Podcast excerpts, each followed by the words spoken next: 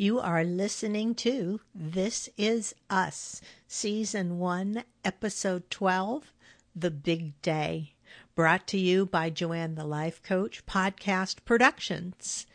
Also, host of Widowcast Podcast and Weight Coach Podcast, and the author of the book Widowed.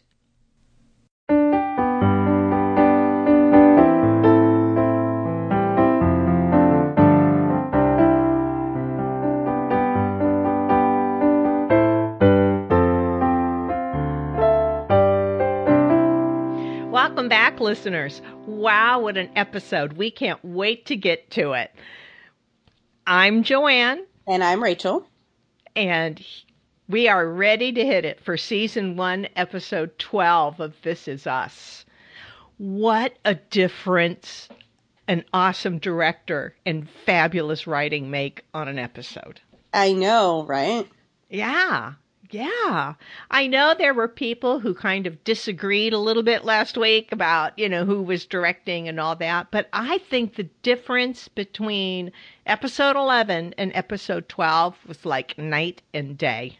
I totally agree. I thought yeah. um they're in on so many levels in terms of like just the sensitivity of the the narrative also even just like basic stuff like cohesiveness and being able to understand what was happening without thinking about it shot to shot. Right, right. Um, our director on this one was Ken Olin, which he's like the main director producer of the mm-hmm. show. Um, that makes he, sense. Yeah, he directed. I believe he directed the premiere episode mm-hmm. for This Is Us. Um, so I kind of felt like for sure we were in for a good episode with him at the wheel. Um, so, yes, I loved it. Let's jump into it. There is so much I can't. And first of all, maybe I should clarify a little, Rachel, just for the listeners. I mean, I'm sure you guys kind of beginning to get a feel for who we each are, Rachel and I. Um, I am a certified life coach and weight loss coach who began coaching widows because I became widowed a couple years ago. And a lot of the focus of my work and the book I wrote is for widows. So this episode had me in tears within 60 seconds of opening. I mean, yeah. Um, and, you know, I'm pretty good at listening to widows and what they're dealing with in their stories because I do it every day. And I hold space for them. And, uh, you know, it's not a sob fest.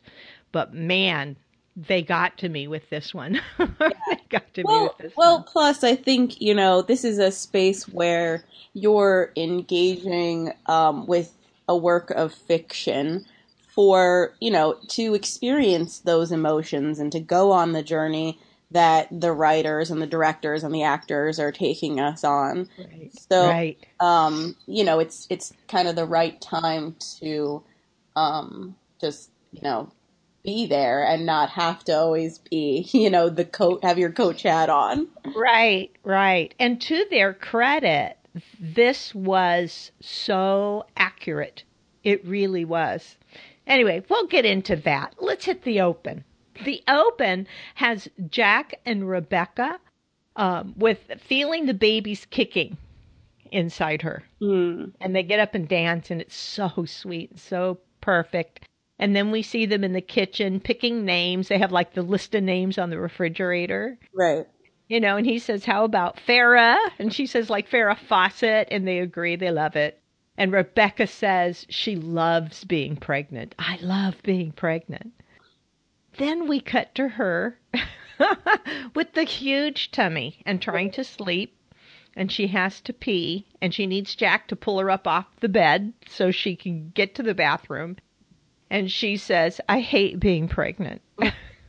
I have so been there. I didn't have triplets, but anybody who's gone through pregnancy kind of understands that you might you can start out that you just love being pregnant and by the time you get to the end, you're like, I hate being pregnant. Yeah, I can't.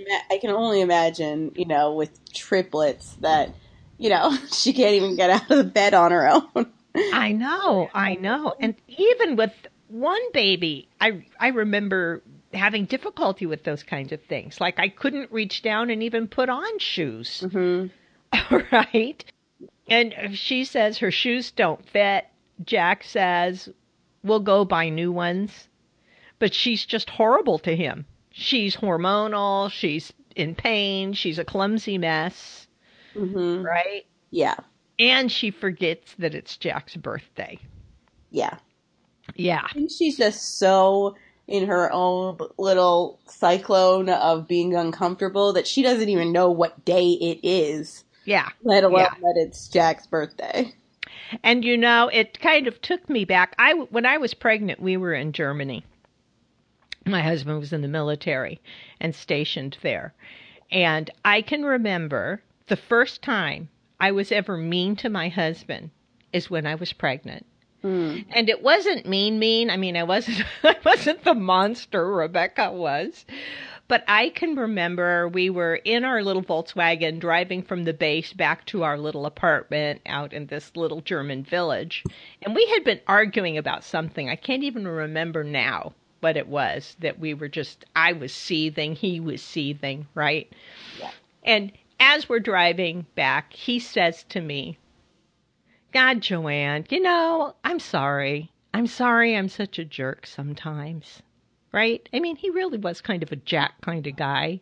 You know, I'm sorry I'm such a jerk sometimes. And I calmly turned to him and said, I'm sorry that you're such a jerk sometimes too. Oh.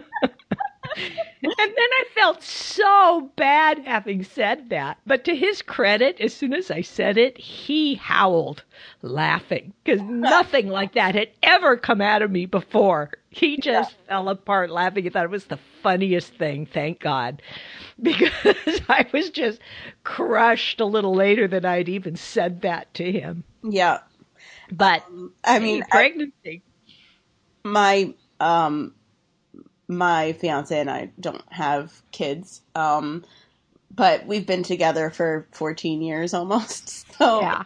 um, we've definitely said a choice word or two. And I can definitely think of some of those moments where I said something like, like really angrily and seriously and he just cracks up. right, right. so, you know, that's what it is. In the meantime, Miguel phones and invites Jack out for the day to try to get him away from the craziness, saying, hey, you know, pretty soon you're going to be a dad. You need to get some time away. Yeah. Right. Um, then we go to Dr. K and we see him getting ready for the day and seeing his wife's things. And I think I knew from the moment we opened to that scene because I so did that and felt that with my husband's things, you know? I mean, I got it immediately. Yeah. And, you know, he opens the medicine cabinet and he sees all the pill bottles. Yeah. There, there was some actual, like, show don't tell in this moment, which, as compared to the previous episode, um, yeah. And it was just beautifully done, you know. They didn't it was beautifully to... done. I don't know if everybody got it, even before he was in the kitchen talking to her. Oh um, yeah, I did, and I was. I was immediately like, "Oh, that's Joanne." yeah, yeah. You know the pill bottles in the cabinet, panning over, and you see all her perfumes and her hand mirror and everything, and you know immediately she's dead, and those things haven't been moved since she passed away. Yeah, they still sit exactly where they were when she passed away. Yeah. Um, and then he is in the kitchen and he's getting his cereal and he sits down to the table all by himself and he's talking to her about the grandkids coming over. Yeah. Um, which is perfect. One of the the questions I get from newer widows that haven't read my book yet or been in a widows group before, they'll say, "You know, I talked to him like out loud."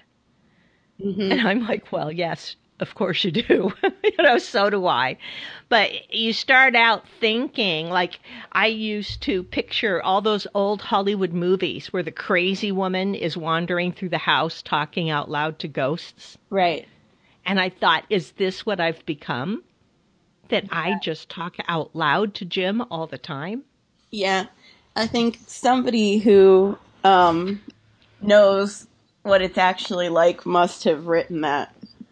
Um, oh, truly, truly. Because I know that's something you always say about um, going through that experience is that you just find yourself talking out loud to them. Right. Right. And I really, I mean, even though I had those thoughts, I understood why I was talking out loud to him. And, you know, Jim and I firmly believed that you don't die when you die, and your energy doesn't even necessarily leave this planet. okay, we don't know it's all time space continuums. Um, so I was comfortable with talking to Jim out loud, but I always had that thought like if the neighbors look in the window and see me walking around here talking to no one, mm-hmm. how does that look? Yeah. right? Yeah. Yeah. Anyway, we switch from there to singing a man in confession. He's in the, the confessional booth with the priest on the other side. Um, and he's telling the priest that he's having some marital discord. And he talks about when he met his wife, it was a car accident, and he got out of his car ready to yell at her, and she got out and he took one look at her. And instead, he introduced himself, said, Don't worry about this. Can I take you for coffee? Mm-hmm. Yeah. And he asked the priest for um, to pray for his marriage and that he needs a little miracle to save his marriage. Mm. And we see him get into the car marked fire inspector when he leaves. Right. Actually, at the beginning in the confessional, you see him holding a pack of Marlboros. Right. So, at what point did you realize this was Joe from the firehouse? Um, I think uh, not not immediately because I hadn't he hadn't been on screen enough to right. Um, I think it was only at the end of the scene that as soon yeah. as he got in the fi- obviously as soon as he got in the fire vehicle, um, right. I was like, and I and also we knew that um, this is uh, the day that the the twins will later be born. Mm-hmm. That they will adopt Randall and all that stuff that we saw in the premiere episode. Right. Right. I think I got it before he went out to get into the um the fire inspector car. Yeah, I don't remember my gut. And I don't know if it was having seen him holding the Marlboros that finally triggered it in my head. Yeah. Because when yeah, when I first saw his face on screen, I was like, okay, who's this character? Right. Is this is this a new guy? Is this a new character? Yeah. And then at some point I cottoned on right away. Oh, this is the fireman. This is the fireman that brings Randall to the hospital. Yeah, he did seem. I I feel like he seemed familiar, but I don't know. I'm, I can't remember exactly when I figured out. Sometimes, certainly during the first shot with him, because he's going to show up throughout this episode a bunch. Yeah, yeah. So we go back to crazy Rebecca. crazy Rebecca. She wants to be alone. There are moving boxes everywhere in the house still. She's freaking out. I can totally get this because if he's been renovating the house while they're living in it, mm. and that's why she hasn't been able to even get stuff unpacked because he's been renovating the house, trying to get it renovated before the babies come. Yeah.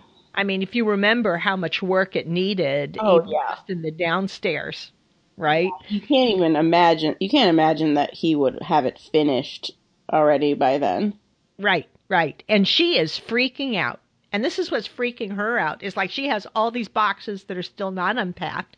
She feels like nothing is ready for the babies. Now she's the size of an elephant and it's hard to move around at all. Right. Right? So she's a little panicked about that too. But she's also real hormonal. And she tells Jack what she needs is to be alone. And he needs to get out. Yeah right? You just need to get out because I need to be alone. And Jack is as peeved as we've ever that we ever see him. Mm, yeah. Like he's talking in that strong even voice, but he's saying, you know, basically you're a crazy unreasonable bitch, but you are also carrying my children. So I am going to do what you need me to do. Right. And I paraphrase. He doesn't call her a crazy bitch, but he says, you know, this isn't even a conversation. This isn't even a conversation like what I would need to get from the grocery store. This is, you know, I mean, yeah, yeah she's Jack. She's just basically ranting at him and having a meltdown. She is. She's total bitch. She even comes out the door and yells at him again before he drives off. Yeah. Something about the bathroom and frogs. I have no idea what she's saying. Yeah, I don't I don't remember what it what it was either. Yeah, but it was about the bathroom. Um, you see Jack in the car and I loved this. He reaches into his glove box and he lights a lighter and starts talking to God. Mm. Did you get that? It's like, you know, he makes the flame and talks to the flame. No, I didn't I don't know. I just didn't make the connection. Yeah. Yeah, he lights this lighter to talk to God about this. And that's when she comes back out the door and yells at him about the bathroom.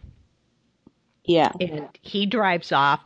She goes back inside. She sees her own face in the toaster, looks at herself and says, Oh, God, I'm a monster.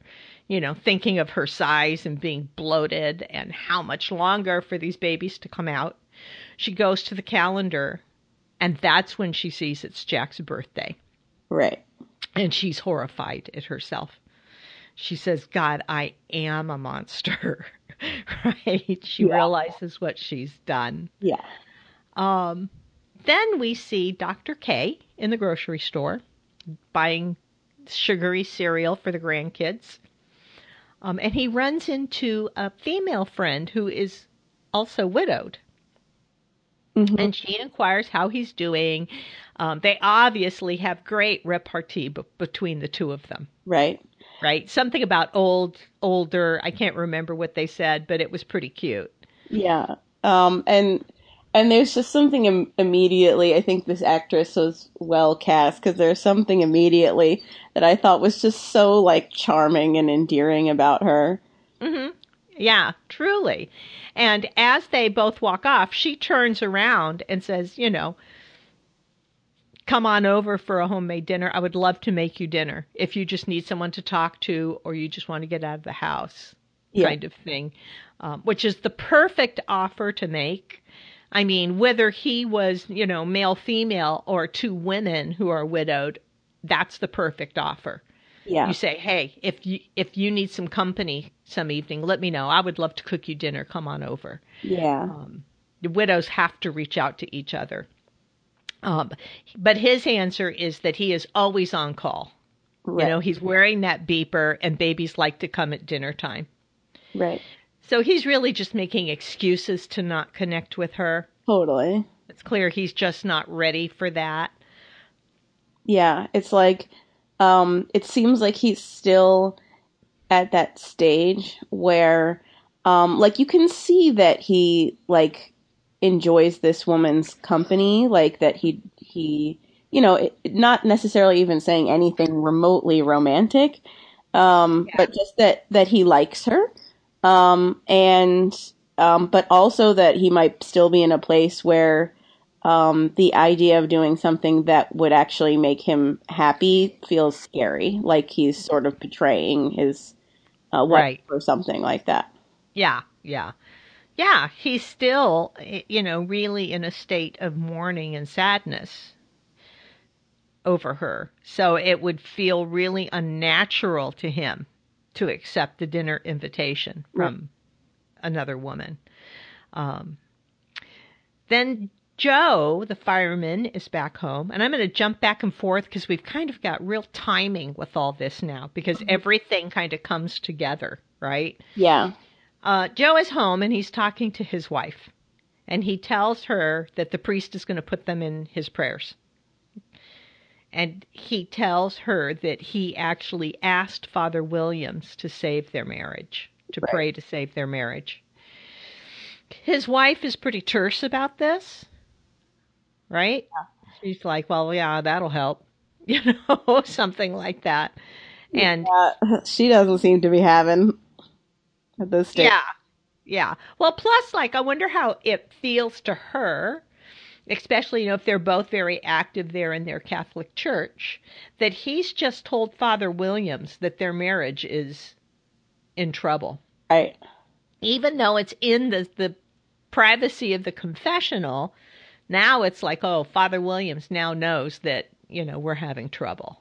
Right. That's that's got to be a little uncomfortable. That's got to almost feel a little like being betrayed that he would tell the priest. Yeah. Although I wondered how um, involved she actually might be, because um, it didn't seem like like it seemed like there was a little eye roll about church, or at least maybe that's just what I interpreted. Yeah, yeah, could be, could be. Anyway, they have this conversation, and he says, "I I need to go to the station," and he leaves to head to the station. Right. Um, then we see Jack with Miguel, who's wanting to introduce him to golf. right, saying, "Give her the space she needs. There's plenty of time for you to become a martyr." Right. Yeah. And Jack says, "But you know, I don't like golf. It's not my thing." And Miguel says, "I don't like golf either. It doesn't matter." Right, right. I thought that that was kind of funny. I it was kind that of was like, funny too. I thought that was know. funny too. And I'm going to go ahead and jump ahead because we do later see him in the shop at- at the golf course with Miguel, yeah, right? And a couple of others of their buddies were there.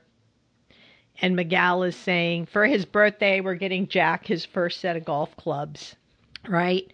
His buddies Yeah. tell him how golf will get him away from the house after the kids have arrived to have a little sanity, right? It's where you can be that she's not telling you that you're holding the baby wrong or that you're feeding the baby wrong. because the truth is, you are even more hormonal after you have the baby than you were before it was born. Right. Okay, for a little while, your hormones are all over the place. So I could see where these guys were probably a little bit verbally abused, and their Oh yeah, yeah, and their wife worrying about you know how they were holding the baby and constantly Yeah. correcting them. Uh, but right. but especially with the first one. Right, right. So golf has become their refuge. Like if they can once a week all get together on the golf course, it gives their wife space, which she's probably really grateful that they go play golf for a couple hours on Saturday. You know, it gives her a couple hours to deal with the babies in the house without the husband underfoot. I don't know. Yeah. But Jack says he's just thinking about Rebecca. And Right. ev- that even though she's at her absolute worst, he still doesn't want to escape her. He actually wants to freeze time and get a little bit more of her, Yeah. of his kids after they're born. So he says he's going to buy himself a present, but it's not there at the golf shop. Right. And as he leaves, one of the guys says, That guy's going to make us look bad. right. I right. thought was pretty humorous, you know? Yeah. and the truth, too. Yeah, it is. It is for sure. yeah. Um, yeah, it, it it's definitely you know it takes a certain kind of man, especially to say that kind of stuff in front of all the guys. Right, right. To say, yeah, all I think about is my wife and I still want to be there with her. Even though she's mm. at the worst she has ever been, she's at her absolute worst. I still want to be there for her, Yeah, which is so Jack, you know? really is. so Jack. Then we see Rebecca, big as a house, searching for the cookbook through the boxes to look Yeah. up cake ingredients and how to make a cake. And she calls her girlfriend Shelley and leaves this long, desperate message on her recording machine, hmm right? Um, she doesn't. Yeah, yeah, all about how terrible she is and how she has to do something. I like she have just to make this cake. I have to make this Uh-huh. cake, and I don't have the ingredients, right? Yeah, So then we see her. She grabs a pair of Jack's flip flops and she duct tapes them onto her feet so she can walk up to the corner store. yeah, And I have to hand it to to her, the Mandy Moore because she had that pregnant walk down perfect. When you see her walking down the street with kind of duck feet angled out and all belly in front, yeah, yeah, yeah. She she nailed it. You you really believed for sure that you know she was hugely pregnant. Oh, it made me laugh because I think I walked just like that But I was towards the end. Um, then we have that hilarious exchange in the liquor store with the owner. The the closest store that she can go to is a liquor store, and he's like, "Lady, this is a liquor store." She gives him this list of ingredients, like I need chocolate and I need flour and I need sugar. Um, yeah. She ends up with a banana muffin and a whole bunch of Twinkies that she can squeeze out for frosting. Yeah. On her, I, I thought she was gonna try and get him to drive her to another store. What? I thought she was gonna try and get the guy to drive her to another store oh, when she got to that moment where she was like, "Listen, buddy." Yeah. Oh, that would have been good, huh? yeah, that would have been hilarious. Um, but but I think the way they went was very funny, and it kind of reminded me of um, their Thanksgiving meal that they had. Yeah. yeah. Oh, it's perfect. And you know, in in the early days being together, there are so many times like that. Because yeah. I can remember times like that when I was like approaching my due date, big as a house. I lived in this little village in the middle of the Black Forest. It was a very mm-hmm. isolated little village, so most people in the village did not speak English and I didn't speak German. Mm. I had a translation book. So if I needed to go buy something locally, I would sit down with my book and I would look up the German words for words like white bread. Mm-hmm. Right? And how much does that cost?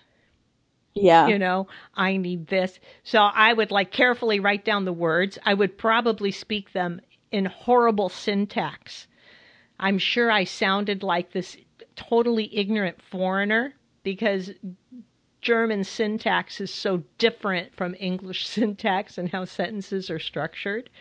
Yeah. But that was just it. And I can remember how many times that I wanted to do something like that, like get Kevin something for his birthday and mm-hmm. do the pregnant walk down the hill into the village. And with my horrible German, trying to ask for help, right? For what I needed. Yeah. Yeah. Yeah. Um, probably made it all the more endearing. Someday I'll be able to look back on that and think that. Maybe still yeah. not yet. I was going to say probably they were probably they were just like, oh look how hard this this you know super pregnant lady who doesn't speak a word of German is trying. Yeah, yeah. Um, anyway, on her way out of the store, she sees a Steelers terrible towel, and she buys right. it for Jack for his birthday. Right. Right. Then we are back with Dr. K and his son and daughter in law at his house. And his son is trying to tell him it's time to get over it. Yeah. Yeah. He is hinting by talking about different movies and new movies that are out. And this would be a great movie for you to see. Is there someone you might want to take to see a movie? Right? Mm-hmm. Dr. K is like, my son is about as, I can't remember you said, about as subtle as elephant farts or something like that. Yeah. An yeah. With like gas. That. I don't know. Yeah, it was some, it was something like that yeah, for sure. Yeah. Uh, so he gets his daughter-in-law to start telling him about the movie. Then we see he's walking through and he finds them whispering in the kitchen. And he goes yeah. in and he confronts his son. Like, you know, this is my house. If you got something to say in my house, I want to hear it. Right? And his son is saying, Look, we miss her too, but it's been 14 months. And they tell him, You're still a young man. Mom is gone. And yeah. Dr. K is as angry as we've ever seen Dr. K. Right? Yeah. He's saying, You don't have to tell me mom is gone. I buried her, Peter. I was married to her for 53 years and I buried her. I'll never move on, so stop asking me. She was my wife. She was my life. I love you too, but if you keep telling me to move on, you will not be welcome in our house. Yeah. Yeah, which is perfect. He doesn't call it his house, he still calls it our house. Right. Which I did too for quite a long time. And 14 months to people on outside of this that haven't experienced what it is may seem like a long time. Like why isn't this person like getting on with their life now? Yeah. But 14, and, 14 months is nothing. Right. Well, especially in the compared to 53 years. Right. Um and it's it's interesting too because you can see that his son is making the mistake of comparing his grief about his mother to his father's grief about his wife. Yeah. Right, which is really not the same. Really not the same. And 14 yeah. months, 53 years, even after 20 years, probably even after 5 years, still not long enough.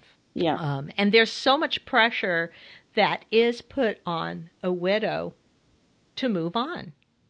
Mm-hmm. There's pressure put on a widow to get back to work, depending on how much time your employer will let you have away from work. Right. And whatever that is, I can guarantee you it's not long enough. Yeah. Okay. For sure. Um, the widow clients I've had that have been able to take the time they need, the the time they want to be away from work, still feel that peer pressure. Like I feel like the people at my job think I should be fine and back to work now. I had a widow tell me this after three weeks after her husband died. Oh my god. Yeah, that she really felt like they were all thinking she needed to just get over it and come back to work. Um, yeah. And I had someone within months after Jim dying, I mean, literally like maybe four or five months after he passed, asked me why I wasn't dating yet. Like, you know, oh. you're a beautiful woman. You shouldn't be sitting at home. And I was, you know, I was really patient with them. It was like, thank you. Thank you for thinking that I am this beautiful, vibrant woman that should be out dating, but it's not going to happen. Right. Yeah. I mean, um, you know, it's like you can see on the one hand where um, they they do actually mean well, mm-hmm. um, but um, there's also like an expectation around um, the way that one particular person is going to handle their grief. Mm-hmm.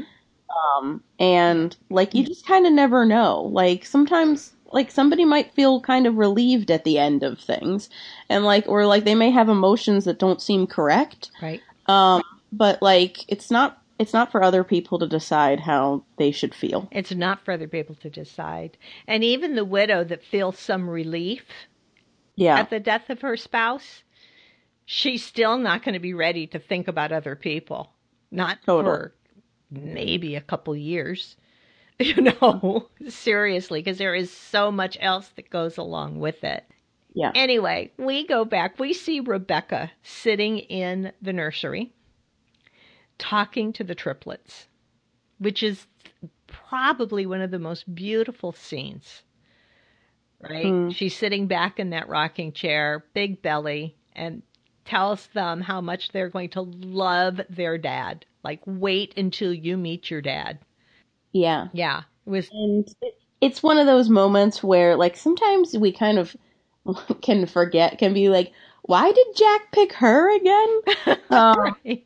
And I know some of the some of the other viewers feel that way. Um, some of them hate Rebecca. Yeah. Um, but um, this is one of those moments where we get to kind of remember like what it is that he sees in her and why he loves her so much. Right. Right. And she is terrific.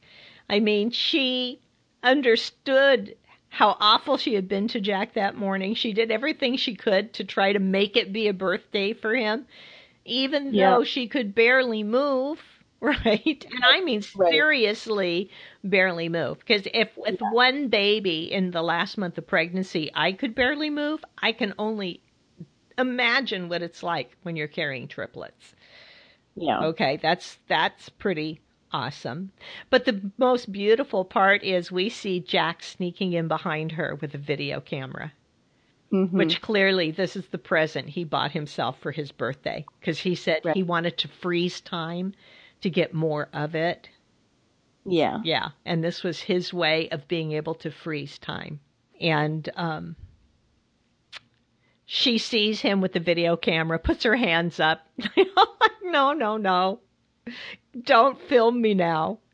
He laughs about the. T- have um, oh, sorry to interrupt, yeah. but I, I was just wondering. I felt like we had seen this video camera in the future, um, like when in like some of the eight year old timelines. But I'm trying to think of when. When they were in the cabin.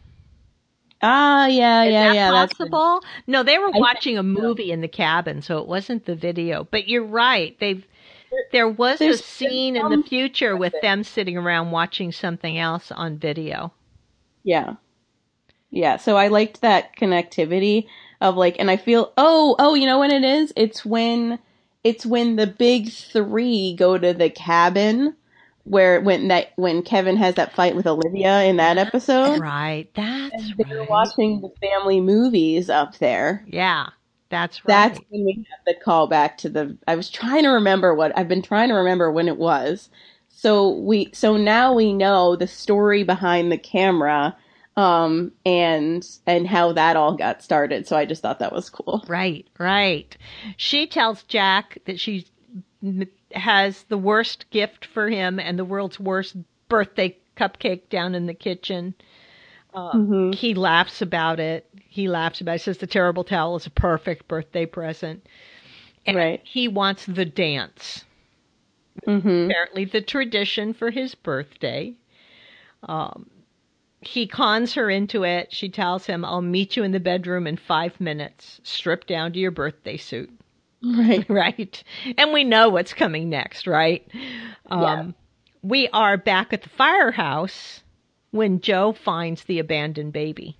And we see Randall lurking around by the dumpster, like making sure someone finds his son. Mm-hmm. I was trying to, on second watch, look more closely to see if he's actually crying or not. And I don't think he was crying, but he sure wasn't good. Yeah, he definitely seemed really nervous. Yeah.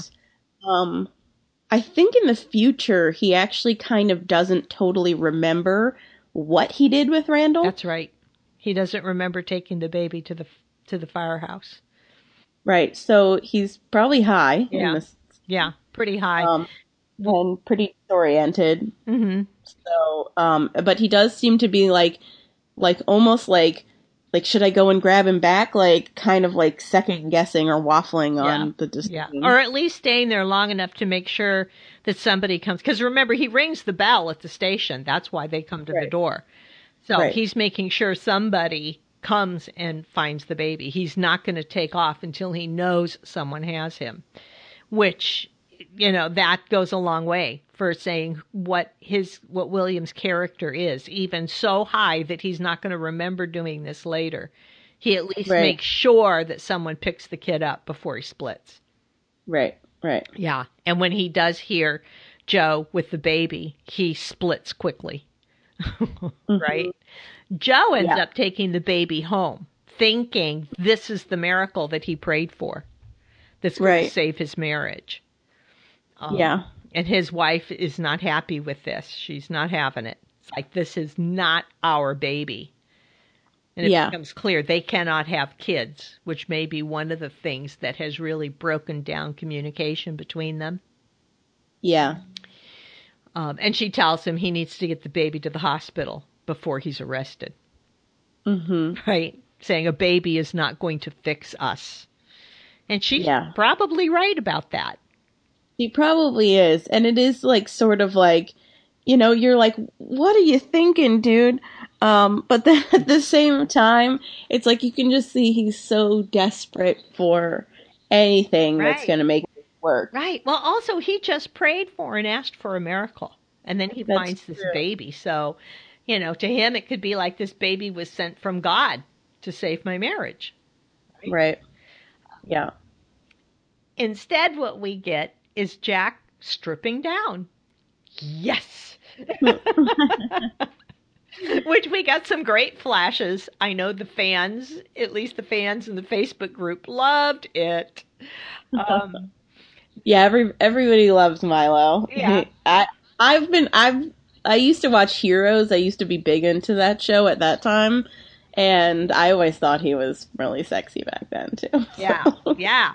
So Jack strips down. We see him with the terrible towel across his lap. Becca is in the bathroom. She's obviously still in a lot of discomfort. but she puts her lingerie bra on over her t shirt. Mm-hmm. And we hit the scene that we saw in the premiere. Right. Right. Where she comes out to do the birthday dance for him. Yeah. We see Dr. K at his wife's grave, gravesite. He's talking to her about their son, mm-hmm. saying, I love that boy, but my God. right? Yeah. I mean, he is being a bit of an idiot. Yeah. yeah. Um, and then he talks to her about seeing her pills every morning in the cabinet. And he begins yeah. to break down, saying, I cannot keep doing this without you anymore, and I'm not sure I want to. Yeah. God, I miss you. And I think what I clearly got from that was his intention to commit suicide. Oh yeah, I mean that's what I thought yeah. from the moment he showed the pills. Yeah, he's a physician. He knows which of her pills he could take and how many of them will slip him straight into death, right? Yeah. Yeah. And, you know, and you kind of get this because when he starts talk before he talks to her about that part, he says, "Now don't be mad at me." Yeah. Don't be yeah, Well, and it's almost like even though he talks to her all the time, he's been hiding this thought from her. Right. Um like like as if like you would do, you know, with your partner when they're still alive. Yeah. Um you know having having thoughts, you know, especially, you know, dark ones that you're not sure that you should share with them. Yeah. Um, or that you know they'd be disappointed in you. I think he's uh, even been hiding this thought from himself. Yeah. Even yeah, though it crosses his mind every morning. Yeah. He's never crystallized it in his mind that he really does not want to continue to try to go on without her. Yeah. Okay. Um, and now he's at that point. Maybe a result of suddenly, you know, his son trying to push him to get over it, and it's more than he can face. Yeah. And just uh, maybe having that push, like, he did think, well, you know, I haven't gotten over it in 14 months and it really feels like I'm never, ever, ever going to get over it. Yeah. He feels like he doesn't want to be over it. Mm-hmm. you know? Yeah. And he tells her, God, I miss you. And the beeper goes off, presumably the birth of the babies. And right. he says, we'll finish this conversation another time. Yeah. Right? Duty calls. So, yeah, it, it's interesting because um, we kind of get like that other perspective look at what this moment, um, like the you know this his ex- his experience with Jack and Rebecca, um, meant must have meant for him right. because we know where he goes in the future. Right, right, and you know it's not rare for a widow or a widower to become suicidal. It's extremely common. Yeah. Yeah, it's extremely but, common for people to just want to follow their spouse into death. Right. I mean, it it sort of makes sense in a, mm-hmm. in, a, in a way. Um, I think, you know, as much as we know, like it's possibility, um, there's that, um, like, like you know, we don't. In a way, we don't like you can't ever really imagine like what life is going to be like when they're gone and you're still going. Like you don't really conceptualize that part of life. Yeah. And it just never even becomes real until it happens, too. Yeah.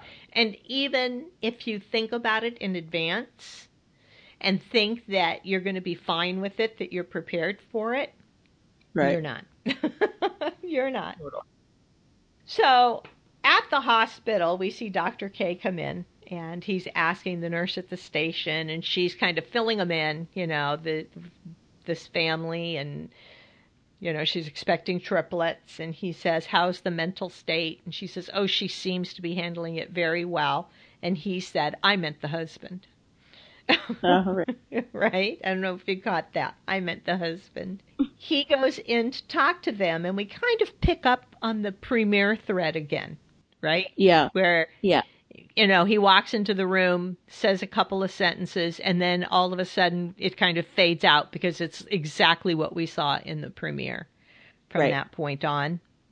And at the same time, we now see Joe leave his house to take the orphaned baby to the hospital. Mm-hmm. Then they go into showing us kind of a synopsis of scenes that we saw before in the premiere. Right. With, uh, you know, them losing the baby.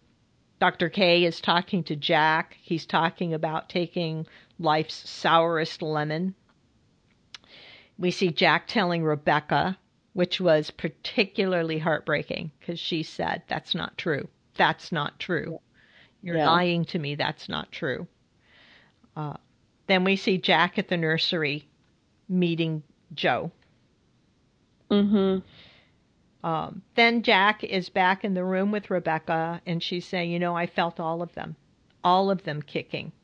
I feel like we were meant to have 3 mm-hmm. And you know, Jack is about to tell her about the third baby. He says to her, What if we were still meant to have three? Right. Now is where we start to see all the effects that the birth of the big three had on everybody's lives. Because right. we see Joe comes home to his wife and she says, You know what? You're a good man. You're a good man. We've been awful lately, and you find an abandoned baby, and your first thought is to bring him home to try and repair us. And he said, I know it was dumb of me.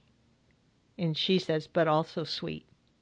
I just mm-hmm. wish we could start over go back to that first day and do it all fresh. And he says, That's all I want to do. I want to start over. So she stands up, shakes his hand, says, Hi, I'm Samantha. Don't worry about what happened back there. Can I take you for a cup of coffee? Oh, mm-hmm. makes me tear up right now thinking about it. Yeah. So finding the baby at the station actually did end up saving Joe's marriage. Right. It, just not the way he thought. Right. But it was the miracle that saved the marriage. Right? Yeah. Dr. K finds out they're thinking about adopting the fire station baby. Yeah. Yeah. Yeah, it it, it was just interesting there just the way that they wrote this. I wonder if we're going to see any more of um of that pair that we got to know in this episode or Joe and his or, wife. I don't know because yeah. I think we're kind of done with them in the storyline unless they're going to turn up in current time. Yeah. Yeah. Yeah. I mean, I guess it just sort of thematically fits with the show in the sense that it really is a show about relationships. Yeah. Yeah. Dr. Anyway. K goes home. We see the medical equipment being removed from the house. Mm-hmm. The company that you rent that stuff from taking it back. Right. He's eating breakfast. He's talking again to his dead wife. Told right. her, tells her that I told a young man about the baby yesterday, meaning the baby that Dr. K and his wife lost. Yes. And saying, um, and I gave him some advice. He may have actually listened to me about taking the worst thing that ever happened to him in his life. Yeah. And then he stops and says, There isn't a minute that goes by that I don't think of you. I hope this is what you would want me to do. I expect it is. And you see him, he's clearing out all of her things. He's clearing out all the medicine from the medicine cabinet. And we see him having dinner with the widowed friend. Yeah. So we know that now, it's just what you said, you know, when he was talking to his wife at the grave site and he was suicidal and the beeper went off it kind of interrupted that thought. And then being at the hospital with Jack and mm-hmm. the advice he gave to Jack, and he saw that Jack actually took it. And Dr. K is taking his own advice now. It's totally yeah. changed his direction. If the babies hadn't been born right then, Dr. K may have committed suicide. Right. And um, it's just a, one of those beautiful moments where um, you know, he kind of refines his own purpose and will to live mm-hmm. out of um, a moment of being of service to somebody else. Right, right. And as they were kind of going over, showing him taking her clothes out of the closet and the medicine out of the cabinet and all that, we could hear the voiceover of him saying to Jack, Take life's sourest lemon and make something mm-hmm. resembling lemonade. Mm-hmm. So you know he's actually he's ruminating his own advice. That for right. him at this point in time, losing his wife was truly life's sourest lemon. Yeah. Yeah. Then we get to see current time. It's everyone's birthday. I mean, it indicates it's Jack's birthday. This is his birthday treat, but we also know it's it's the big three's birthday too because they all have their birthday on the same day. Right. Or like their it's their 8-year-old selves. Right. And they're watching the film that Jack took of Rebecca on the day they were born. Right. Which I guess has become his birthday tradition for himself and for them. They watch this film. Yeah. You know, and the kids are saying, What are you saying, mommy? And she doesn't really tell them. But as Jack reaches out and takes her hand in the film, we see him reach across the projector and take her hand in real time. Mm-hmm. Such a connection. Yeah. Yeah. It, it's sort of a beautiful moment. It's one of the things that people have come to love about this show, mm-hmm. showing those sort of moments of connection and those like sort of significant motifs throughout our lives. Oh, absolutely. And you know that whole voiceover of Dr. K at the end, like that, still talking yeah. about it. Um, and I have to say, for this episode, usually, I mean, I got big goosebumps at the end. There were a couple mm-hmm. times during it I got the, the goosebumps. But this episode, I had like three big goosebump moments before we even yeah. got to the opening credits. Right. You know, I mean, truly, it was like bam, bam, bam. And then we get to the opening credits, and it's like the show is just starting, and I was already one big goosebump and crying. You know? Yeah. My God. Well, I think it, it just this episode, and it's no surprise um, based on who directed it, um, but I think this episode really brought us back to um, that particular mechanism that's so interesting about this show, which is the way that it uses time to kind of give us a different perspective on things. Yeah.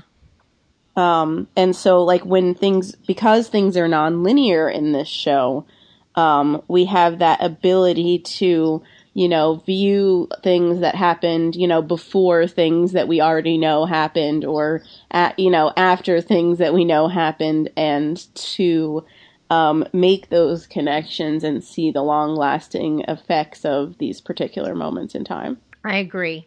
I agree. I'm looking now at, we did get a couple of feedback notes. Mm, Finally, yeah. you guys, email feedback to us. Even after the episode, before we have a chance to podcast it, we would love to share your thoughts because I know there were a lot of thoughts out there. Um, thoughts sometimes that don't always agree with what I think or what Rachel thinks, but we want to hear it we want to hear it. I heard from Deborah um, about the director, not on this episode, but on the last episode, where we had both agreed that we thought that the directing and the writing was lacking in the episode. Mm-hmm. And she said he did indeed do some of the directing on 30 something which I didn't see when I checked him. I know he acted on 30 something, but she said he did some of the directing.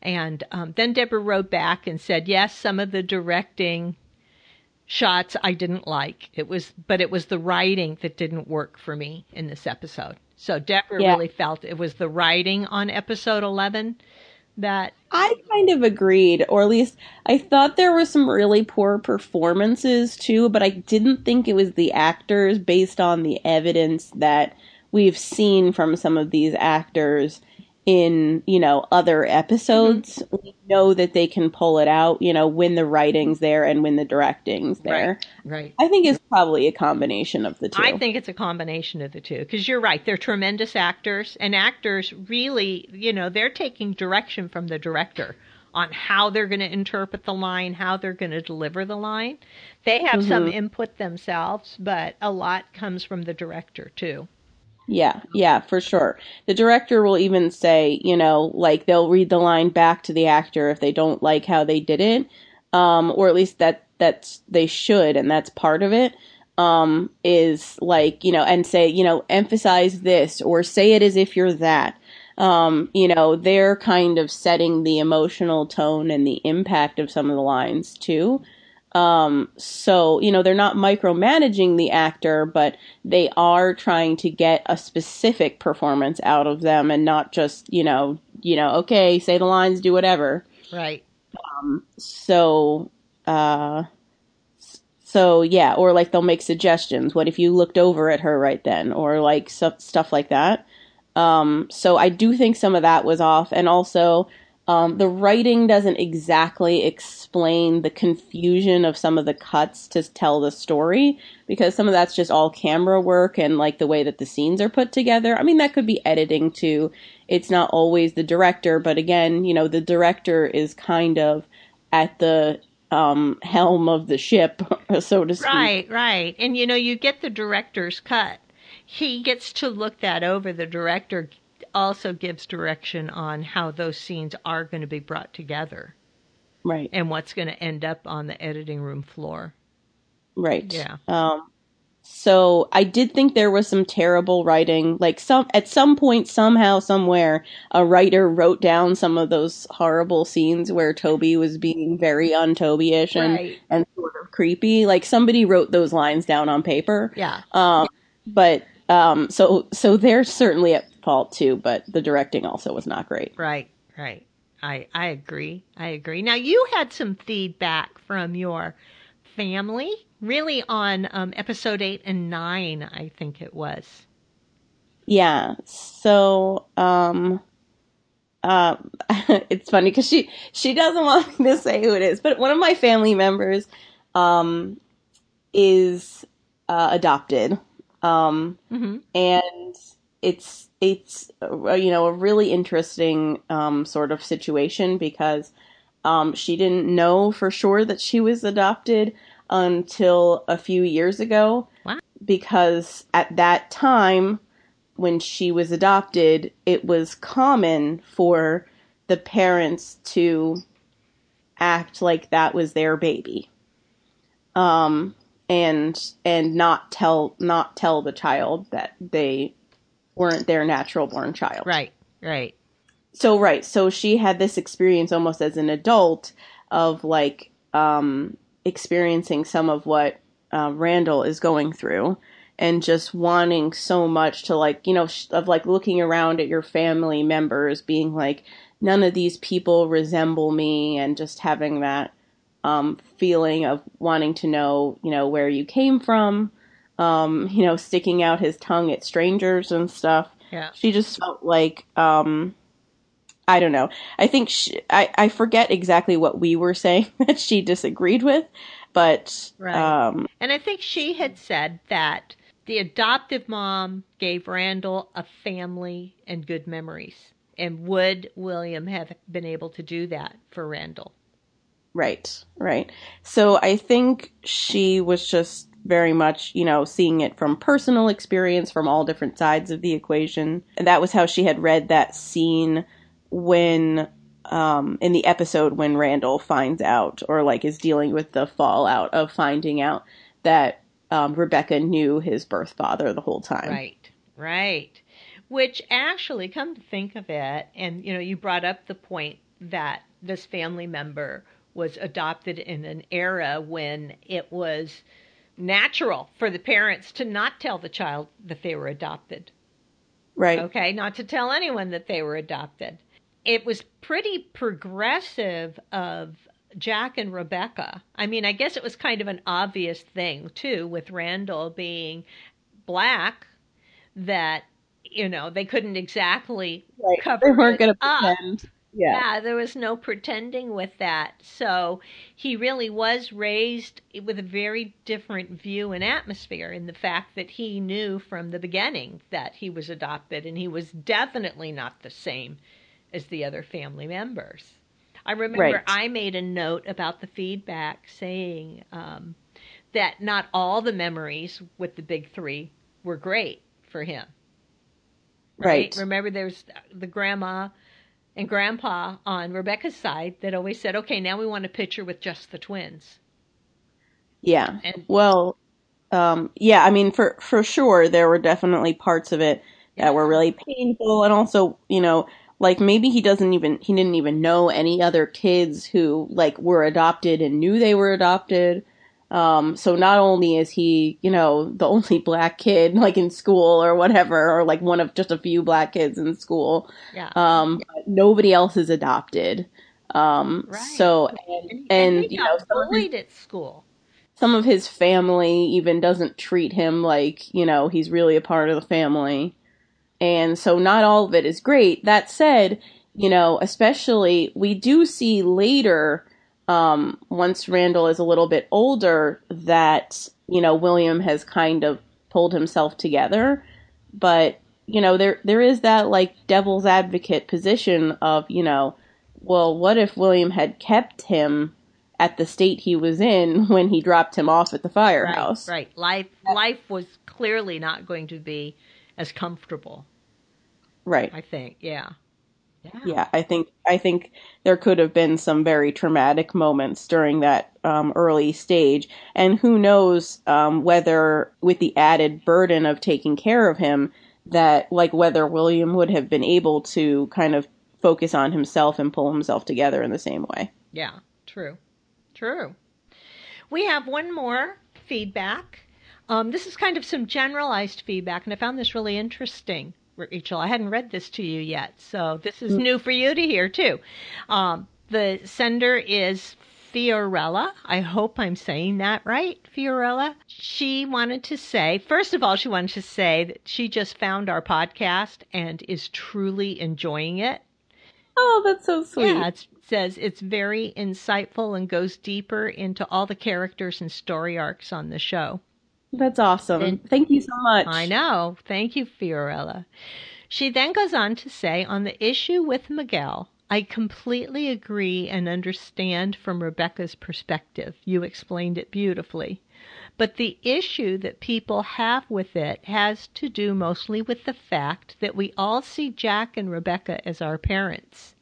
And the right. writers dropped this bomb onto us in the second episode way too soon although they were looking for this reaction from the audience, it's mm-hmm. uncomfortable and will be for a long time, especially because yeah. we see not only how good, but how extraordinary Jack is. Like kids, we cannot see someone else in Jack's place. That's our dad. It feels right. like we are saying, You are not my father to Miguel. Please stop trying. Yeah. This has yeah. nothing to do with Rebecca remarrying or with Miguel himself. We don't know how they got there, and that's fine. Get, give everybody some time. I was deeply bothered with Miguel asking for the pilgrim hat. It didn't feel right that it wasn't just a tradition. That was Jack's hat. Mm. Right? The tradition belongs to Jack, his kids, and their kids. It's not just a Thanksgiving tradition. He could have picked for a different tradition to be included. Right now, Miguel doesn't feel earnest to me. He hasn't really done anything to make me like him or dislike him. It feels like he's just there while we all fall in love with Jack every week. We love right. Jack not because he's perfect, but because he's so human and really wants to be the best husband and father. He's already earnest in my eyes, top notch dad. She goes on to say, I have some issues with the present Rebecca, but they are issues on her own cause. I still don't have all the pieces of the puzzle. Plus, I like her more when Jack is around they are both at their best together, and you can see Jack was truly in love with her, or that Jack was truly the love of her life. She lights mm. up around him. Bottom line, I don't mind Rebecca and Miguel are married now, as long as it makes sense in the story and doesn't destroy all the good things we've seen so far. Parents have the right to do whatever is better for them, but it's still super awkward. Sorry for the long post. I'm just glad I can have a place to discuss the show where it's nice and safe. Keep up the good work. Thank you, oh. Fiorella. Yeah, that's awesome. That is um, awesome. It's great feedback. A little long, you're right, a little long, but but that's yeah, fine. Here, you're here. Um, and uh, yeah, I, I I definitely agree with a lot of what she's saying, and I think that's one of the beautiful things about this show is the way it kind of like forces us into a perspective um, so that we can experience some of these experiences as if, you know, we were a member of this family. Right. Right. I really loved that. That she said the fact is we all see Jack and Rebecca as our parents. Jack is like the father archetype for the viewer. Yeah. And they want us to feel uncomfortable and awkward about Miguel because if we were Rebecca's kids, we would feel a little awkward about that when she first starts seeing Miguel. That she remarries and she marries their dad's friend. That's going to feel awkward. So the writers have made us feel awkward with it. Mhm. Yeah. Um I think um that's really one of the reasons why, you know, as as human beings we spend time, you know, doing stuff like watching This Is Us at its best. Um, entertainment is there not just to be amusing, but also to put us in somebody else's shoes. And like, I've never had the experience of having my dad die and, you know, my mom remarry one of his really close friends. Yeah. But, um, through, you know, this show, I can kind of experience, um, the, the, um, authentic emotional response of being in that situation. Yeah. Yeah. And I didn't realize how well the writers had done that until I read mm. Fiorella's feedback. So Yeah, yeah, I agree. Great so that was catch. Great. great catch, Fiorella. We would love to hear from all of you again and more of you. If you have feedback after watching any of these episodes, or even feedback for our podcast itself after listening, email joanne at joannethelifecoach.com. J O A N N, no E. Joanne at joannethelifecoach.com. And then we will share your feedback on our next episode. Very exciting. Really exciting. Oh, and the exciting news for the show is being signed for two more seasons. Oh yes. Did you see the video of the cast getting the news? That was fun. Yes, it was fun. They were so excited. Can you imagine being an actor and you don't know if you're going to work more than 18 weeks? You know, if you get hired in a job and you know, you know that, you know, it could be for only 18 weeks, it could be for 10 years, you really don't know. Yeah. So so yeah, that was a really fun moment to watch to be able to watch them find out that they were going to be. And I think they all love working on the show too. So getting the news that this work you've been doing for a little while that you love is going to be something that you're going to go on for two more seasons. I mean, that is huge. Almost nothing gets two more seasons straight off the bat. Right, right. And for sure, you're right. Nobody rolled their eyes about it they were all happy. They mm-hmm. all lit up. Um, I yeah. was happy because I immediately said, "Hey, we've got two more years with this podcast."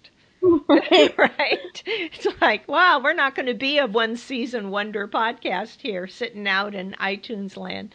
We get two more years to podcast this and see how the show develops. So I find yeah. that exciting too. Me too.